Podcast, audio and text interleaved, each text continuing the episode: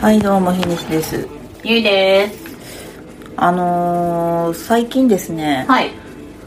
あなんかちょっと友人からこのギタリストがかっこいいみたいな感じで、えっとうんなんだっけインインインインインイングイングウェイ・マルムスティンですかね。イングウェイ・ヨハン・マルムスティンですかね。そうそうそうそうそう、はい。あのあの高速の豚って呼ばれてて、はい。どういうこと？って言ったらその人だったんだけど、うんはい。多分そのこう、ね、超絶技巧なギタリストなのかな、まあうん。要はすごい簡単に言ってしまうと、で見せてもらってめっちゃかっこいいじゃんみたいな。むしろ、よ若い時すげえ痩せてるしそれどうなってんだみたいな感じのも含めてあれだったんだけど冷静に考えたらゆいさんあのギタギターもま昔やってたんでしょ？やったやったやった。うん。しあなんかその辺もっと面白い話ありそうだなと思ってすげえ雑に振るんですけど、うん。なんかこのギタリストは聴けなぜならばみたいなのってあります？いやーなんかいっぱいあると思うんですけど。めちゃくちゃあるんだけど、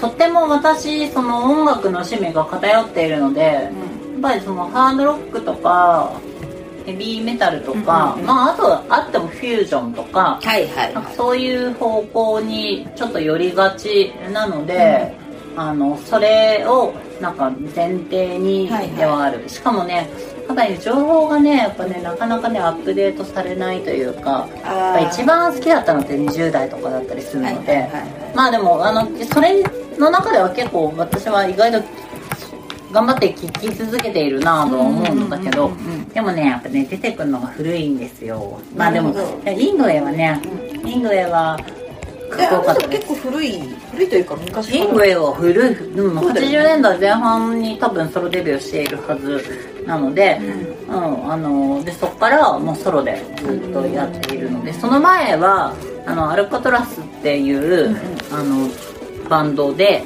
ギターを弾いてたりとかしてるんだけどまあまあものすごいもう彼らが出てきた時にはそのあのギターを弾いてるとは思えないぐらいの信じられないこのそうそうそうそう。ものすごいうん速い、うその旋律をね、うん。あのキラキラキラキラキラみたいなしかもその速さで言う言うと、ん。昔もあの速い人いっぱいいたんだけど、うん。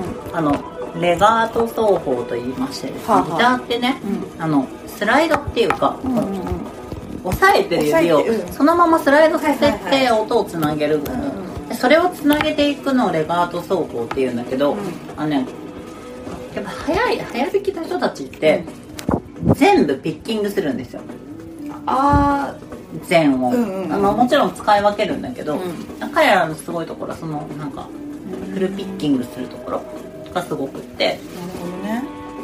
要まあでも。は左手がめっちゃ動くといや違うのか？どっちも？右か。そうそうそう。右か。めっちゃ速い。左手の動きに右手も全部合わせて合わせて。全部弾く、はいはいはい。まあもうでもそれで言うとねもうそういうそのイングウェイはもう本当にエポックメイキングだったので、そのエリー・バンヘイレンとかの後にエポックメイキングでなんか彼のフォロワーもたくさん出てきていて、それこそ、まあ、いいろんなギタリストがいました。インペリテリとかポール・ギルバートとかもそうだし、うん。ポール・ギルバートとかも結構彼のカバーをしながらオリジナリティ出してすごいあの日本でも結構売れたんだけどバンドが。ミスタービッグとか。ああミスタービッグ知ってる。そうそうとかだけど私が好きなのは私あのまあギタリスト単体っていうよりかはもうやっぱドリームシアターがすごい好きだったので、ああ言ってたよねドリーそうムシアターそうそう。ドリームシアターがすごい好きです。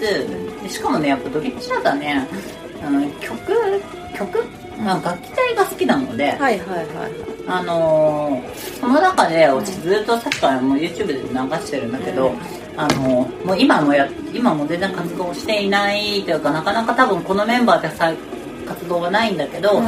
あのリキッドテンションエクスペリメントっていううん。ユニット？インストゥルメンタルバンド？ほうほう。音なんだよ歌ってないってこと？あそうそううん歌なしうん。歌なし。でえっとまあ元ドリームシアターのうドラマーのマイク・ポートノイと、えっと、現ドリームシアターのうん。ジョン・ペトルーシを中心に、えっと、当時このユニットあの結成された時、うん。あのまだドリームシアターのメンバーじゃなかったキーボードのジョーダン・ルーですと、あとまあキング・クリムゾンとかいろんな、えっと、バンドを手伝っている、トニー・レビンっていうメンバーでやっているユニットがアルバム2枚だけ出していて。はあなるほどね。まあ、そのうちのに特に2枚目のアルバムの1曲目のこの「アシッドレイン」っていう曲とあとその中にある「When Water Breaks」っていう、あの破水？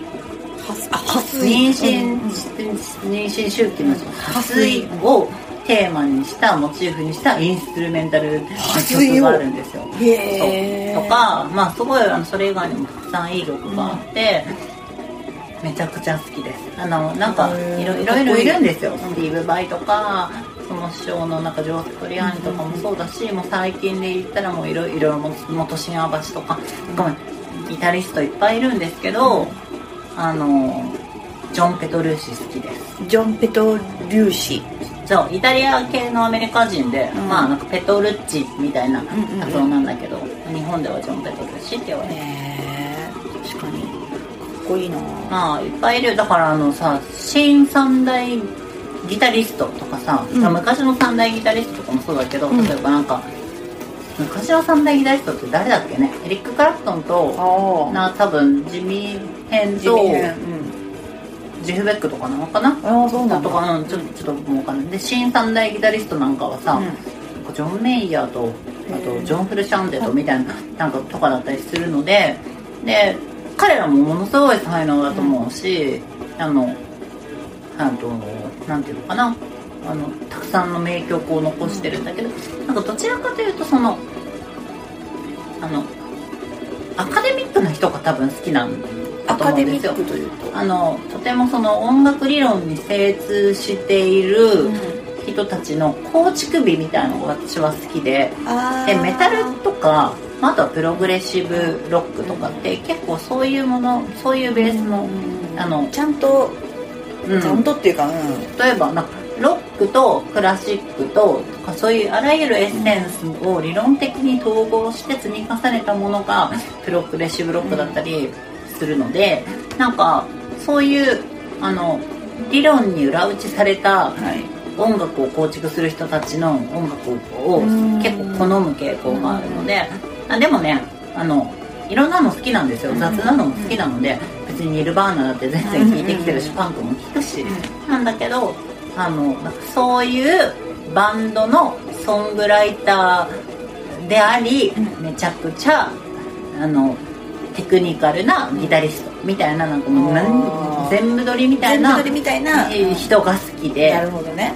でそこで言うと、ううん彼が好きだなという。うんこれ今聞いてる。そうですそうですそうです、うん、でもへえでも確かに。そうですね。でもなんかこういうの好きです私も聞いてて思うかっこいい。結構ね例えばあのうん。私この人のことを好きになったのってはい。高校生ぐらいの時に、うあのとある雑誌で、ダイタがうんあの自分あシャムシェードシャムの超超カジュアルに言っちゃうけどシャムシェードのそうシャムダイタが。その好きなギタリストって言ってジョン・ペトルシャンなん。だよねうんなるほどね。そう。だからそんなそんなこんなかな。そう。で私はもうすでに知ってたけど、うん。あ彼が好きなんだ。なるほどじゃあね。なんかもっと聞いてみようっていうふうになったかな。うん。あとギタリストねうんギタリストね誰だろうな。いっぱいいるんですよ。それはいっぱいいるとは思いますよ。うん。マーティー・フリードマンとかね。ああマーディ有名よね。あのそうそう日本で有名な、うん。そうマーティー・フリードマンとかはうん。あのもともとメガデスのメンバーの、うん。そうよね。えあのメガデスのメンあ違う、えー、とメガメガデスのメンバーだったんだけどメガデスのリーダーであるそのうんデブ・ムステインっていうギターボーカルの人はもともとメタリカのバンドメタリカっていうあの世界的なバンド。私がもう、うん。秋に見に行ったバンドのギタリストで、うん。でそれを解雇されて作ったバンドがメガデスでそこのあの3番目4番目のギタリストで、まあ、とてもあのあれだったんですよねもう脱退されてるんだけど、うん。おすすめです。彼のマーティ・フリードマン機のメガデスはうん。本当におすすめです。ギターソロ特に。じゃあちょっと聞くならちょっとさっき教えてもらったちょっと名前が長すぎてもう一回聞リキリきますけど。キッドテンションエクスペリメントうんの2枚のアルバムか、えー、と90年代前半のメガデスおすすめです。OK です。聞聞きます。超好み。ありがとうございます